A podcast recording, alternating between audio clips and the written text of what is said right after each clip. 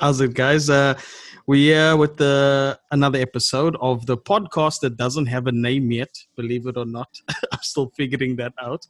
And uh, I'm with uh, Jamala Safari, and I've known him for a while. We've touched base, we've met years ago, and it's so good to have seen him making moves and helping in the social development sphere uh, across the years. And now finally we get to chat again. So, yeah, we're just going to jump in have a conversation on, on, on a few aspects that I'm, I'm trying to highlight and, and actually aim towards younger people and people who want to go into the social development entrepreneurial spaces in and around Africa and abroad. And just to get the inputs from people who are doing these things, seeing their hurdles, what makes them tick, uh, what the things that they had to overcome, uh, how to basically navigate that space in 2020 which is uh, easier said than done. It's a crazy, crazy time to now try and start a business, try and uh, advocate for social development and social responsibility. But that's why we're here to have these discussions and to see who's doing what, what works, what doesn't, and just to learn from the whole process. So, Jamala, thank you for your time, brother. I really appreciate it. As you say, you're running a small business and time's money, you know? Nice to see you. Thanks, Lee. Thanks for inviting me. Yeah, so I mean, both of us kind of have grassroots re- levels at a, a, student. I met you when I was a student back in what's that 2014, 2013, those days. Uh, yeah, observatory, ago. Ash Street, crazy days, and it's mm. amazing to see how far and how much development has happened in in in, in that time. Um, so, like the first thing I want to I want to chat about because um, I'm very very interested also to see the work that HCI Foundation has been doing, which you are the CEO of. And I like this idea, and I'm very fascinated about the social development space and corporate responsibility when it comes to to giving back as such you know and um, what is what what has been your experience in in that space with regards to uh, development and seeing the benefits thereof. I know a lot of people are a bit like skeptical and a bit uh, apprehensive of NGOs and stuff like that. But what are some of the issues that you've seen actual like making change, like actual tangible change being made in those spaces? You can just share with us. I don't know. I think I think uh, you know when people are skeptical for various reasons, and I agree. Uh, but it depends on on which organization you work for or which organization you you you've started and why you started that. And the big question I think is the why. If your why is mm. clarified and you know why you're doing what you're doing, what are the end goal, what you want to see, and you're authentic in what you're doing, I think there won't be any question to really um, uh, to really question your your your motives. The big problem is when your why are not clarified, when you're there for the wrong reasons, you're not authentic. That's where things become problematic. So let me tell you a little bit about the foundation that that I lead. So yeah, we, we do this not because well there is any money that we'll make. We don't do this because you know we'll get any marketing leverage. It's not about a branding. It's not about marketing. So we do this because it's the right thing to do. HCI Foundation has been in existence for many years. It used to be Golden Arrow Foundation back then. I'm sure you Cape Townian you will remember Golden Arrow. Remember that well. It started with Golden Arrow, yeah. So but for years, we have been operating, but people, people didn't know HCI Foundation unless you're a beneficiary. No, the but first time I've actually heard of know. the first time I heard about HCI Foundation is by following you and your journey and your story, and also with the the coverage you guys got with the COVID relief funding uh, support. Um, through the media and that with the ENCA. And then I was like, okay, cool, and did a bit digging, and it was like I saw that Golden Arrow were was at the at the bases, the start levels of this whole thing. Funny enough. Uh, yeah. Yeah, so so basically what it tells you tells you that we are not in it because well, we want to be glorified. Yeah. We are not doing this because we feel like you know it will give us some uh, branding money for HCI yeah. or any of the companies related to HCI. So we're not here to do marketing. We're here to do the work. The truth is, South Africa has got serious challenges. We know the challenges that the country has been facing for years. And for any uh, company or any foundation that is here really to make to, to make even a small change, often you know there for the glamorous part of it to be seen on TV or radio or anything.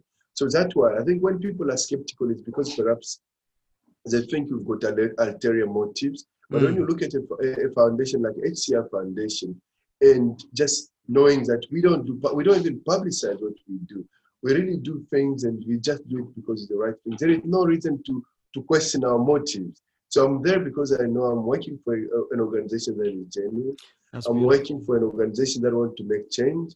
I'm I'm here because I know South Africa need organizations like us, and we're not the only one. There are many others organizations that want to see the country moving forward. We can speak about the beauty of South Africa and speak about democracy and and how you know we are kind of a miraculous nation where we came from and where we are. But if we Yeah. if we do not sustain the foundation of this democracy, we can lose everything. And the foundation starts with the core, basic human development aspect of our nation. And that's where we have to start. You know, are people being educated? Are people eating? Are everyone, you know, uh, the little child who's who's born is he getting what he or she need actually to be able to to grow up healthy? The young man who's on the street is getting a quality education so that next year or few years down the line we can see him as the, as the next leader in the country. So for us, when we do whatever we do, we look at long term, what you long-term achieve, sustainable uh, uh, goals. sustainable know? solution. Yeah. Because If what I saw as well, like I've I've been involved in one or two NGOs where the whole premise of the goal or the the the whole premise of the success of the program relies on the NGO constantly being there, and if they had to step away, it kind of falls apart. You know, so in that sense, yes, what they're doing is good, but it's not sustainable. I mean, you want to develop Mhm. something. So when you step away, the skills are there, the infrastructure is there, and the development is there for for those who benefit from these programs to now carry on and do their own thing. I, I also wanted to pick your brain, Jamala, because I'm I'm on this journey. Let me let me tell you why I'm doing this. Actually, I'm in the last year, couple of years, year two or years, I've I've I've followed what's been happening back home and and in and in the general uh, continent, Africa. My brother has was uh, one of the marketing directors uh, for one of the bigger international companies for Africa, and he would travel into Accra in Ghana and, and Nairobi, Kenya, and Lagos and Nigeria. And Africa has a huge potential, huge, huge potential. And um, I've also been following uh, small business development and small businesses and entrepreneurs as a catalyst for social change.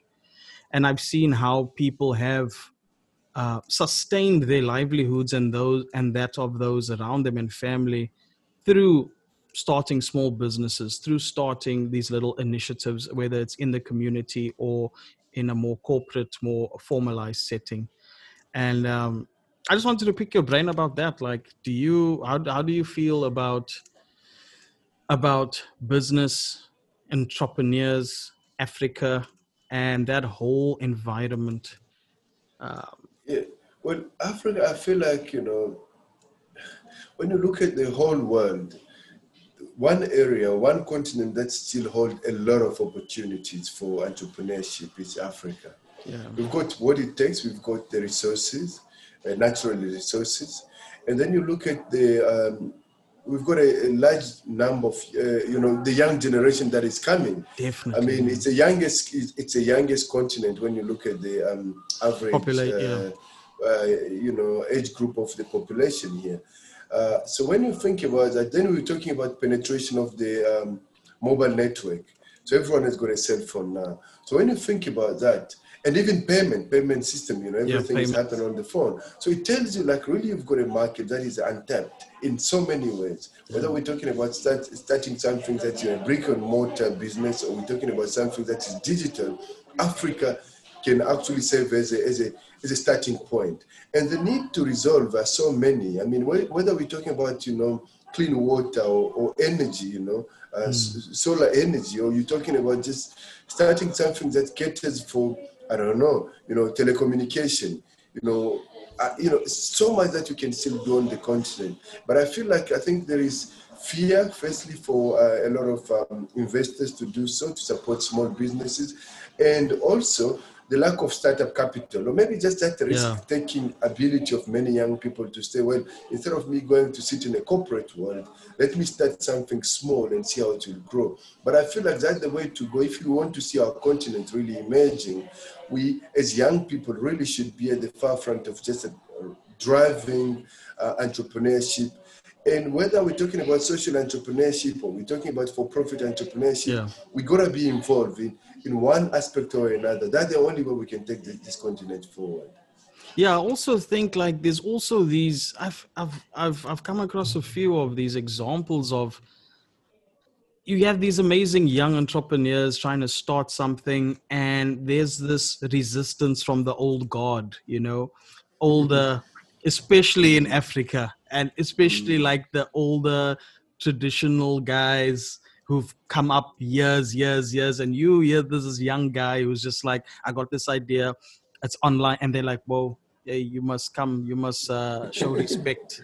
You know, mm. I feel like there's a lot of sabotage or counterproductivity just based on, um, let's call it cultural norms or traditional norms in the sense of um, people see it as if there's a young guy who's coming up and who's who's got something innovative and, and doing everyone sees okay he's my competition they don't think of okay how can we actually work together you know i want mm. some of that and yeah. instead of saying i want some of that the, the idea or the the attitude of okay that's cool how can we work together that is lacking mm.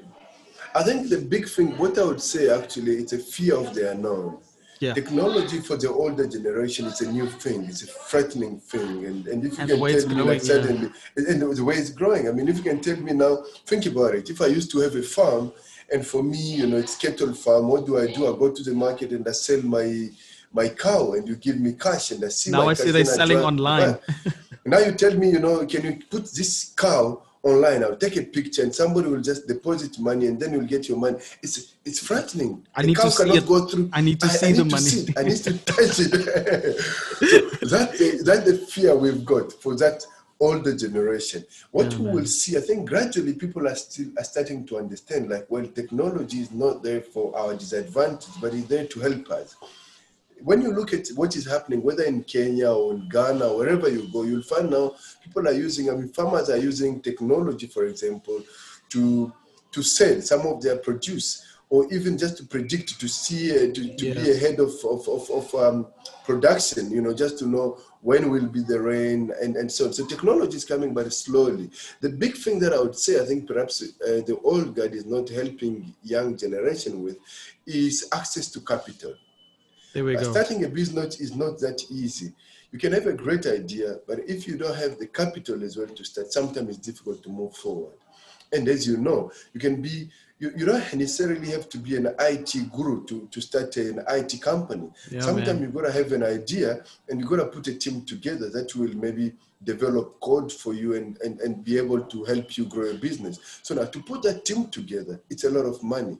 I know a guy that I, I, know he spoke to me, brilliant idea and so on and so forth. But the startup capital was quite huge. He had a bit of 100,000 rand that he threw into the business. And before, you know, before long, the money was gone. So now suddenly you sit with an unfinished product and of course this vision, this way it should go, but you don't have the money. So mm. for me, what I would love to see from the old guard and from our government, which is often old as well, you know, it's definitely African government, you know, all the leaders in political leaders are often old.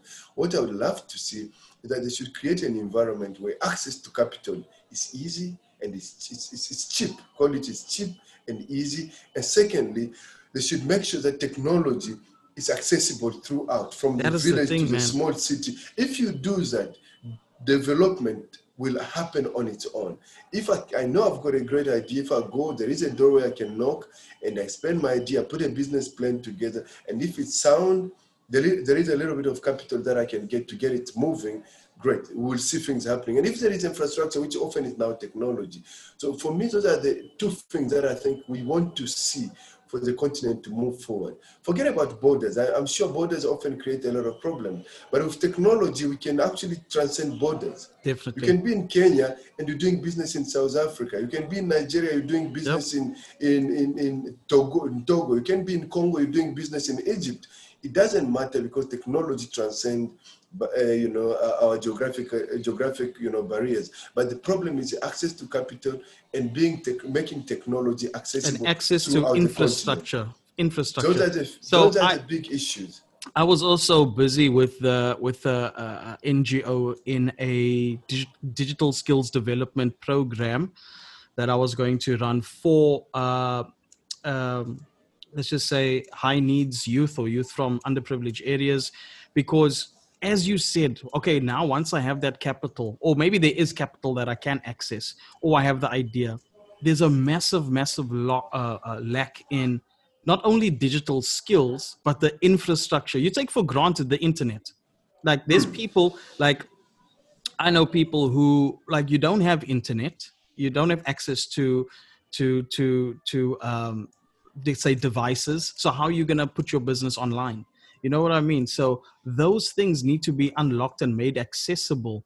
Um, and it's part of the formula. It's part. You have you have uh, uh, financial uh, uh capital that's that's that's uh, provided, and then you also need those digital skills or that infrastructure that can now incubate this idea and let let's let's see where it goes. Um, and, and, and LA is not difficult. I think for Africa to think about how do we move forward as a continent, how do we become a prosperous continent, yeah. technology must be part of the formula. When you look at countries that have leap, leapfrogged, that have really moved forward, it's because technology has made things so easy. Think about it, China, for example, a simple example. You travel to China, payment method, you don't need to have a bank account to pay. you know, with your cell phone, everything happens. So what happens is that if you're in a rural area, whether you far deep rural area, if you can access technology, you can be able to do transaction, you can actually put your idea out there. You know, suddenly you've got a big market. The market, you know, the whole world is your market. If your idea actually can attract so many, many people across the globe. So what needs to happen is that our country should invest, our continent must invest in making technology accessible. And of course, making also those uh, basic literacy skills, technology skills yeah. available at a younger age. You don't need to go to university to be able to use a computer or, or, or a cell phone. You know, it should be really part of your curriculum at the primary school, how to handle an iPad, how to access a, a, an email address, how to maybe to build a website. Very simple things like that that we should all learn. It doesn't mean you have to go do IT to do that. It has to be really part of the basic curriculum from primary school, high school, and then you will see how the continent on its own, how things will just move, and young people will be moving it. I, I, I have a, I always have a debate with people like that because I'm very not anti technology in the school. I'm a teacher myself, right? Uh, yeah. I, I, I teach high school. Um, uh, in South Africa and yeah, in Abu Dhabi now, I'm teaching high school as well. But in South Africa, there are other challenges the thing is i see the need for that. It's important. Yes kids need to be uh, they need to learn the language of technology right? They need to be well versed. But i don't see as a and now i'm sympathizing with the teachers because i'm one and i've been there. Mm-hmm. there's no use. You every child has an ipad and they have uh, all this technology technological resources at their disposal but there's still 43 to 50 kids in a class you know what I mean? So, like, I'm more on the side of human resources. Take that budget for iPads and smart boards and hire more teachers, smaller classrooms, and the teachers can focus on those core literacy skills or development skills. Now the teacher has to worry. Yes, the kids have iPads, they have all this technology, but there's almost 50 kids in a in a grade three class. Like, you know what I mean? It's it's it's the technology is not going to solve the problem. It's the at the end of the day, it's the human interaction um, that guides that process. But I think there's a model that can exist that both can coexist, definitely. Yes, I look at the blended method here. and blended learning. That's Yeah. what I mean. When you look at what the impact of, of COVID, you know, what will be Yeah, we, the we got thrown COVID, into that yes, big time, man. got thrown into it. So suddenly now, a school that never used a computer, suddenly everyone is using a computer. Of course, it actually um, makes things even worse for the less advantaged kid who parent, the parent didn't go to school. They don't have an iPad. They don't have data, no access to technology. Really, it even makes things worse for them. But for those who are coming from well-off family, it makes it in life easier because suddenly you start realizing that you can access so much resources at the tip of your fingerprint, uh, fingernail. You don't need to go to the classroom to access really, you know, class material or so. on. But what for me, I think, what is an opportunity here is for government to see where, for example, we don't have really enough resources to have so many schools, so many classrooms. There is a way that you can try to divide this to say, well, can we can we try to invest in technology? even if and, and train as many people as possible to use technology. Because the truth is, it will take many years for every little village to have a, a, Yeah. a, a brick and mortar school, Yeah. a decent school. It will take years to say, well, that grade three school that has got 60 kids, suddenly it will have 20 kids in it. It will take many years. And if we, the longer we wait, the, Yes. the more to catch up. losses will go. Yeah. Yeah. So basically, for me, the idea is well, how do we say, well, how do we take advantage of this technology? One, of course, we continue to invest in human capital. And how do we do that? Is that can we, unfortunately, everything that we've got here is a digital resource. So Often we import it. But can we start producing our own locally made, manufactured, you know, let's say iPad or laptop, so that it can be cheaper and accessible to as many children as possible. Make uh, Wi-Fi or maybe just network, you know, wi- Wi-Fi available in every little village.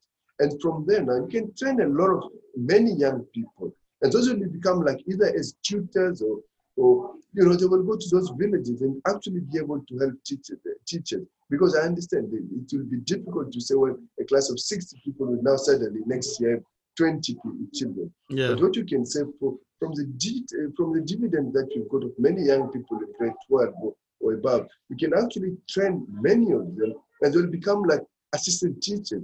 See, you know, in a classroom of exactly. 60 kids, you can have an assistant Yeah. who will go around and help those kids. I think we highly, highly underestimate the value of young learners, like senior high school learners. They have the energy, they have the grit, their minds want to learn. But I think sometimes the the the this idea of you need to go to university after high school that is that is successful. That needs to fall away very quickly. Obviously if you're a doctor you need to go to university. You can't youtube that that stuff you know? Yeah, yeah, yeah. you know but i mean it's like it's a segue. I think having these digital skills and i love the the uh, i don't know if you've seen the google digital skills for africa platform where it's a free course uh, Yes, teaching yes. you all the basics. I love that. I always punt that. Mm. uh, I show young people like, hey, look here, you can do this. You could probably be an intern at like a company in the marketing department or in an NGO, getting their word out on on the platforms. But using those young learners as uh, people in leadership and training in the environments, I think that's a brilliant idea. I think that and then that that can lead to other aspects and actually bring bring more value for the communities that they serve. You know. Let me tell you about one initiative that we support. I, I don't know if you're familiar with a particular school that is called Leap Science and Math School. Know that. it's, it's, I know. You know the school well, right? So they Wait, started. Wait, whereabouts is that? It's here in it- well, it's based here in Cape Town, but it's got it's got uh, currently they've got six schools in in the Western Cape, Gauteng, and Limpopo. I think So, my Wilton, my friend Wilton. Don't know if you remember Mhm. Wilton. His uh, cousin went to one of those. It might be. So basically, it started by uh, a really strong, uh, very visionary leader called uh, his name is uh, John Gilmour. So they've started another as another initiative. Well, not started, but they've it's for, for, for a number of years now. It's Yeah. called Global Teacher Institute. Global. So what they've realized is that well, you don't need to all go to university to become teachers. You can actually become teacher. You're learning to become a teacher while at the same time you're practicing. So what they've created is it's a model where you practice while learning. So you become an intern, an assistant teacher while you're studying. You learn through That's UNISA, and they create this this kind of um, hubs where those learn, those te- learn, uh, call them Call them teachers. interns. yeah, student teachers. So they're learning teachers and they're practicing. So you've got somebody who's, who's, who's, who's- a student teacher, but is already an assistant teacher at a particular school. He is learning or she is learning, but also she's practicing. She's assisting a teacher somewhere. Practical So think about it. It's practical experience, and you'll become a teacher. And at the same time, they are earning a little bit of a stipend. So think about it now. If you can have that model replicated in many countries, and we can say now, all those young people, they might be in a village. They don't need to be in a city center. They can Yeah. be in a village. They can be in a Remote. wherever that they are, remotely where they are, and they will be able now to assist these, these teachers in the classroom with digital um, tools. You don't need now the teacher that, you know, if, if every child has got an iPad or laptop, now the teacher will be teaching them. We know the classroom is quite big, but those assistant teachers will be in the There classroom we go, there, man. There assisting every child who's struggling. So now it doesn't There become a burden of the teacher to say, well, I must be uh, on course with everyone, but I can move forward as those kids who are struggling. I've a couple of assistant teachers who are working with them. Brilliant. Remember that we don't all learn at the same speed. Yeah. Some kids will learn faster, And- others will learn and teachers-. Teachers focus on curriculum. The student assistants or the student teachers can focus on the implementation. So we need to learn this, but Mm. the student teacher will focus on the actual tools of how we're going to bring this across because the biggest challenge when all this new technology is flowing in and teachers need to go for this training and that course is that you get teachers that are almost like 50 years old and like like I don't know I don't know what's happening I don't know about this platform so hands we need more young fresh hands in the classroom to help bridge that gap between teacher expertise, curriculum expertise, and then implementation, Implementation. via devi- via devices. And, and, and that's what we need because suddenly, even that older teacher, when he or she retires, then we've got four five or eight other teachers who actually can take over. So go. that's what you need because it will take really many years to build new schools. But we mm-hmm. can say now like, we can use this technology actually to our advantage. And the next thing is, you know, after after you know, once the school is, is over, you know, daily activities are over, you can actually focus on a couple of kids who are struggling to catch up. So because you've got assistant teachers Yeah. who have been moving around and they can see, oh, this one is struggling, stay a bit late, we'll work with you. This one is struggling, stay a bit late, you'll catch up. And then another tool that we should look at, like uh, Leap. Well, we work with them. So recently, the, the director, John Gilmour, came to talk to us Mm. and told us that they are, they, are, they are piloting a new digital tool where you can see in real time who's uh, how the learner is engaging is engaging with the material that the teacher is teaching. So basically, if you are on a particular chapter, you'll see the learner is on that particular chapter. If you give them homework or exercise to do, you'll see who did what, how many they Yeah. got right, how many Is it is it called Aleph? I think I don't know. I can't remember the name. Because we use that, yeah. We we Yes, use but- that, yeah. but I can see You see the advantage of that. yeah, The advantage check. of that, you can see who is struggling. You can track. Yes. And then what does that have? What, what does that mean? Like Is that the teacher won't stand there and scream the whole day and wondering who understood and who didn't understand. But she, the teacher can sit at home and see actually, oh, this one is struggling here. And now Mm. you tailor your learning to the need of the teacher. You tailor made your so and, and that's what you hmm. need to do. That's the importance of technology. Technology won't make things happen on its own. No. It needs human capital, human resources. Yeah. We must interact and it must be blended. Technology and human. We must work together. And I have to tell you for me, that's the future of, the, of education. If we don't do that and we feel like we'll go back to our old ways, we will Yeah. fail. I feel like, you know, I, I tend to see these shifts happening. And in the last, let's say, 10 years, there has been a big shift on science and technologies in schools STEM, STEM education, math, science. And in parallel, what's been happening in society is a down, a decrease of like general knowledge and appreciation for the humanities for history for social support because everyone thinks is like oh science and technology is going to solve everything. But we we need to like we need to be very very very careful to not use that not not lose that social awareness or social consciousness um, when it comes to our histories when it comes to social uh, um, structures and how we as a people have developed and there's always going to be a human behind the technology. Well hopefully. Very but, importantly because very you know important. like i look at south african kids also like they don't like history history they don't know that. And that causes so many pro- if you don't know what happened in the past or you're not very grounded in your history as a as a culture or as a, a, a nation then technology can be used to corrupt you know what i mean? Uh, i agree. so they, we need to actually find a very very fine balance on how we use this tool without with adhering and acknowledging the past and and moving forward and being very sensitive to this different social economic uh, factors and why they existed uh, the systems that were in place in the past and how we can use technology not to push and accelerate those who have used it for gain even further, but to now bring some sort of social justice, you know, or social uh, development. I think we we we've we've pushed so much on the the science and maths that.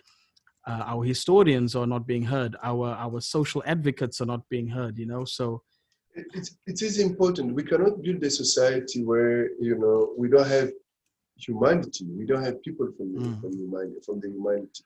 Firstly, we have to understand ultimately there are critical skills that we should have if we have to advance in this century. And one of it, one of those skills is critical thinking. Dude, critical. You cannot, Aye. you cannot, you, whether we're talking that about so a important. doctor, we're talking about a mathematician, we're talking about, you know, a historian. If you can't think critically, then everything's going to be fake news. then everything's going to be fake news. That's the big thing. That's and, the, and that's what's happening. That's the fear of technology. If you can't think critically and think like technology will think on your behalf, well, we are doomed. Yeah. Because everyone now can post something and say, well, Lay says this. And, and if you don't know Lay, and if you cannot actually analyze and judge, where is the what is the source of this information? Well, I will end up hating uh, Lay because yeah. I think we'll actually look at what he's saying. Critical, critical thinking. thinking. It's important. And, and often it doesn't just come from, from the humanity side, but it comes from everyone. But it's very much when you talk about the thinkers, the people who come and remind us where who we are as human beings, often they come from the humanities. That's why we talk about philosophy. That's why we talk about, about our social consciousness. They somehow kind of they guide us to remind us about who we are. And we should never forget that aspect of, of, of, our humanity. Yeah, man. I think in our bursary yeah. program, we support, for example, we, we have stopped this idea of saying you we've got to be supporting engineers and and, and, and that's know, everything IT, it's called engineers it coding coding coding. Yeah, like, no, no, no, like our languages are getting lost. Like you know everything's coding man. Everything's coding. It, it, shouldn't be like that. So we have to focus on saying well we got to support all aspects of our humanity. We're talking Here about we somebody who want to do history social work or who want to do it you have to support them and support yeah. them equally because ultimately society must be balanced if we end up having a lot of IT guys, what we lo- have engineers and so on, it won't be balanced. What I loved about your what about the foundation that you guys do is there's a big emphasis on arts and culture. Why? So, sorry, that was also I don't know if that okay. was okay. I was saying uh, uh, uh, there's a big emphasis on arts and culture and performative arts uh, with the HCI uh, Foundation, and I, I like I love that aspect I love that aspect because as kids, you know, we're coming to the world learning how to draw, dance, sing, uh, do plays, and act, you know, mm. and then all of a mm. sudden it's like, no, math, science. So I was like, what, you know, and that I mm. love that you guys support those initiatives in the creative arts, in the performative arts, and it's such a big integral part of of of uh, of humanity and and us as humans that we can't express what, ourselves in ones and zeros all the time. No, but think about it. How will life be if we cannot appreciate art? If we cannot just appreciate the beauty or the creative part of our existence? Because I think that what makes actually life beautiful. If you go to a garden, it doesn't happen by an IT guy who just came and code and, and suddenly there is a beautiful flower there. Mm. there is somebody who must appreciate beauty and help us actually to create a space where we feel relaxed, we feel actually much more creative. You must support those creative space. You must create and support art. And ultimately, we shouldn't think, let's say, for example, mathematics is more important than music. All these things go hands in hand. If actually you can help the child Yeah. to, to, to, um, to focus and be able to excel in whatever that he or she is good at, whether we're talking about art or mu- music, drawing, or we're talking about science, I have to tell you, if we do that, we will see a world that is just progressive, uh, that, that is progresses into, into um, I don't want to say perfection, but that's where we will see actually all of us reaching our full potential. Because Yeah. it's very wrong when you take a child and say you're going to become a doctor because that's what we find.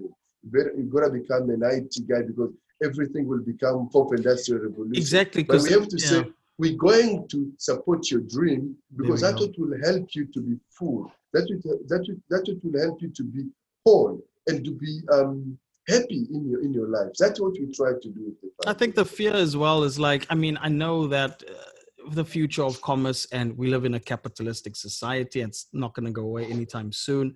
And I think the need for for equipping our youth with skills that they can enter into some sort of industry or job markets is crucial.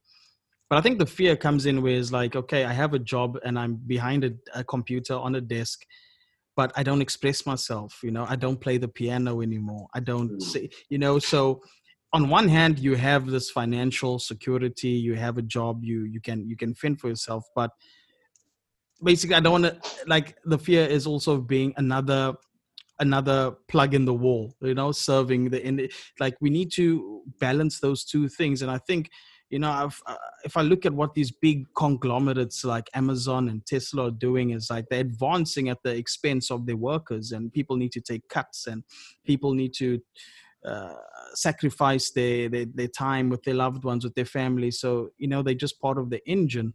Uh, they have the skills but they are losing a bit of their expressive humanity too. And i think education is very important.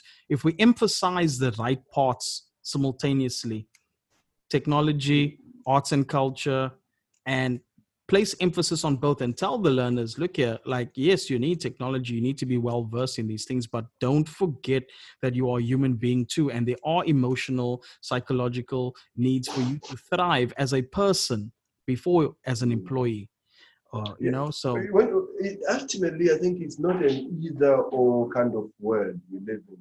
okay It's a it's a world that you know things should be balanced. Things should yeah live together. It's it's a, it's where you try to say, well, how can art and science coexist and help us to become better? Where how do we bring um, social sciences and maybe the technology that we do have to actually help us to get a better to have a better world? That's what you should do. It would be wrong to tell a child that you know now because you want to become an artist, you shouldn't know how to use a computer. It would be wrong. But if you say now you, you want to become an artist, how do you use technology actually to become a better artist? yeah You've got to balance those two. Because Yeah, the a- we're going it's a tool. ultimately, it's a tool to help you move forward with, with your dream. But we shouldn't say now because we want to have more scientists, we should forget about artists. So how do you balance it? Because ultimately, the world must be balanced. And it's said to be balanced on all aspects. Whether we're talking about technology, art, or Yeah. science, it must be balanced. And for the child, or for whoever is funding the education of the children, you've got to help, you've got to create a space where people can express themselves. Even in companies, don't take Oh, people man. as their tools. And then they should come there in the morning until evening and that's it.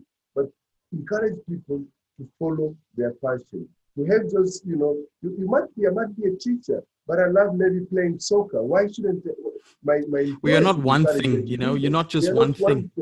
Exactly. we have So many if you things say, well, we've got a lot of engineers here, it doesn't mean if you're an engineer, you cannot be drawing. So encourage those cross pollination. Use all aspects of who you are so that you can be fulfilled.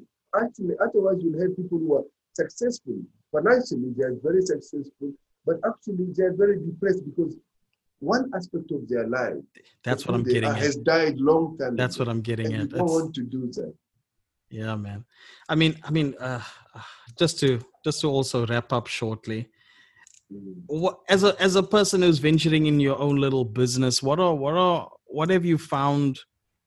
Some of the challenges and how have you overcome that? I always I, I love that idea because a lot of young people are like they like the they like the look of being an entrepreneur. They like the the the the the status or the appeal of it, but they don't understand what goes behind the scenes. Uh, I always call like entrepreneurs the best firefighters because that's all you do. You're just solving problems and putting out fires and and and trying to calm people down.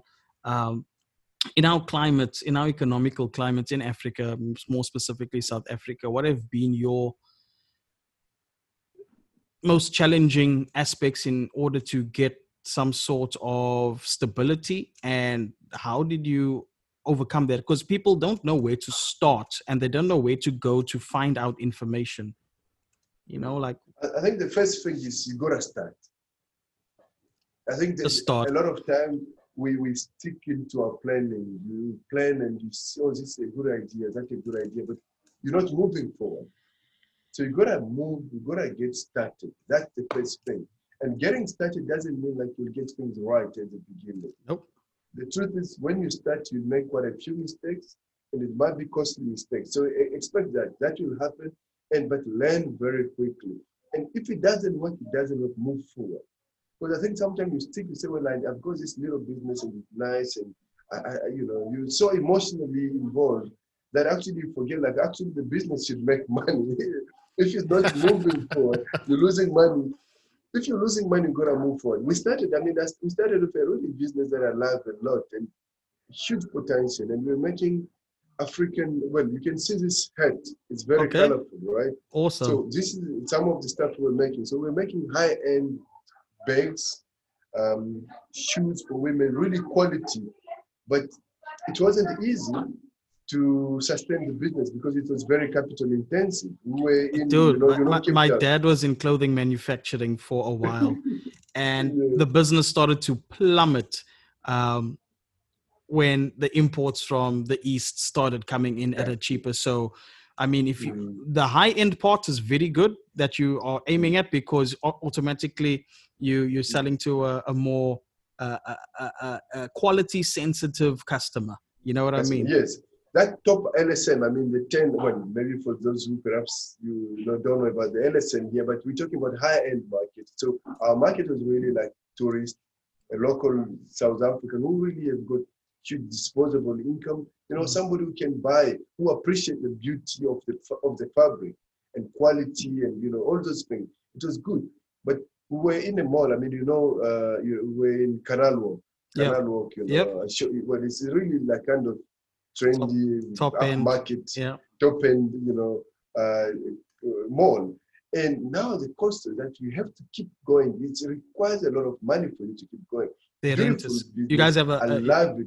you have a shop or installation We, there we, we, we- yeah, we had a shop there, so we had to Crazy rent. that shop. Crazy rent the shop, not because the business couldn't flourish, but it required us to have really a couple of million into the business for it Yeah. to make really a lot of money. I could see the business could go far. And we move into another business because from there we learn, we realize actually you gotta be able to choose your market. And the market here, you realize if you just rely on on your tourists, it's kind of risky. you segmented it it's it's, it's Yes. market segmentation so you have certain products that are high and that that's a very niche that's but now where the tourists at you know yes. So now we have moved into another business. So what I would, I would love just to tell people, you know, whoever listen, be prepared. First, you gotta get moving. You gotta get started. And secondly, make sure count your losses. If you feel like this Yeah, is not yeah. moving forward, move Put on. behind Go you. get into another business. Yeah. Move. get- Put it behind you and move on. And currently, we're doing something totally different. Totally different. But it takes on a life of its own it takes Yes, on a life of its own forward. yeah And now what I'm uh, I'm learning now is really about how do you source your product, how do you differentiate yourself from others, how do you, you offer quality service, and ultimately how do you market yourself? Because that's what you have to do. How do you position yourself in, in a way that when when we are we again in another mall and we're not the only one doing service offering products and service Yeah. that, that that we currently offering. But what has happened is that we become a home to many people who come just here because they just love the people. They love being There here. They go. love the service. And that's what is keeping us moving. uh, I on Every the day.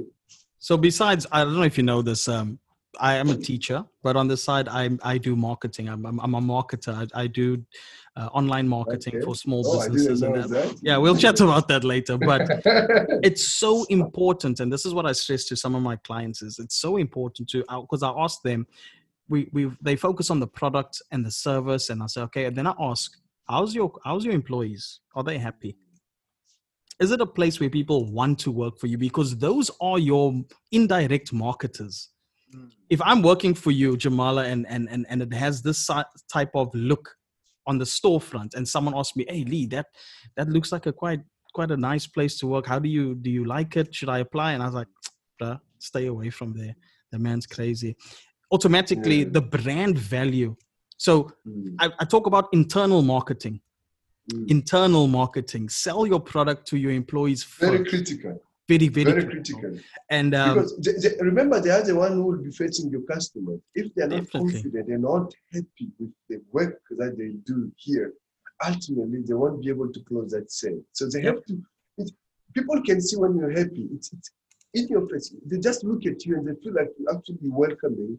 And you know, you go to a shop and people, when you need something, and people, what's the price? But you know, people are not there to help you. But like, here we're uh, talking yeah, about it's there. yeah, the customer, when, when you come here, the guy or the person will approach you, know that there is an opportunity to close a sale, and there is an opportunity for you to come back over and over. So it's really because if the company grows he grows you know what i mean exactly. if, so he's invested in it so if he's if he's an, an a champion and, a, and an advocate for the products and the company he understands that he's going to grow as well. You know and that's what uh, uh, owners or, or, or leaders need to instill or kind of bring or create that that that um, environment within their little companies. No matter and it doesn't have to be a big company. You start off with one or two people but if you, you you you get them to believe in in what you are doing um you you have you have unlimited potential i believe And, and then another aspect is the funder, because often I think there is another problem of funder where you don't want to leave, you don't want to let go, you feel like you know all the answers and you must be there morning to that's the biggest But you're not, mistake you are not a machine. You are not a machine. You delegation tired, you move delegate delegation, make your team confident enough to make their own decision. but They that comes mistakes. yeah people also But- have have they think they it's also a bit of ego because they think only i can do it right Only I- wrong. and and it's uh, that's that's that's not the right not the right approach You've got to create a culture where a person understands like actually this is it's, it's really like I go on. I'm part of this. I'm part of this journey. And if I make a mistake, well, it will affect me too. But don't make people afraid to not make a decision because ultimately Yeah. the customer comes in. I, I want that. There is no price, or you you just brought him today, but the customer wanted the, the person must make a judgment and say, well, we can sell it at that price. And when you come, well, I sold it. Why did you sell it? Because I just look at this and I feel like, well, that's a good price. And with that, when the person realizes like you believe in them, I have to tell you, they will take your business far. And and that's what we've learned. Often we're not here, but they run the business. and they want to feel empowered they want to feel like they have some sort of influence on how the business operates and i think trust also uh, creates a lot of value within the company because if you are trusted to make co- company decisions then employees or people who are in the company understand how much value they bring uh, and they and they make decisions uh, um, sparingly um, not just as an employee but as an actual stakeholder you know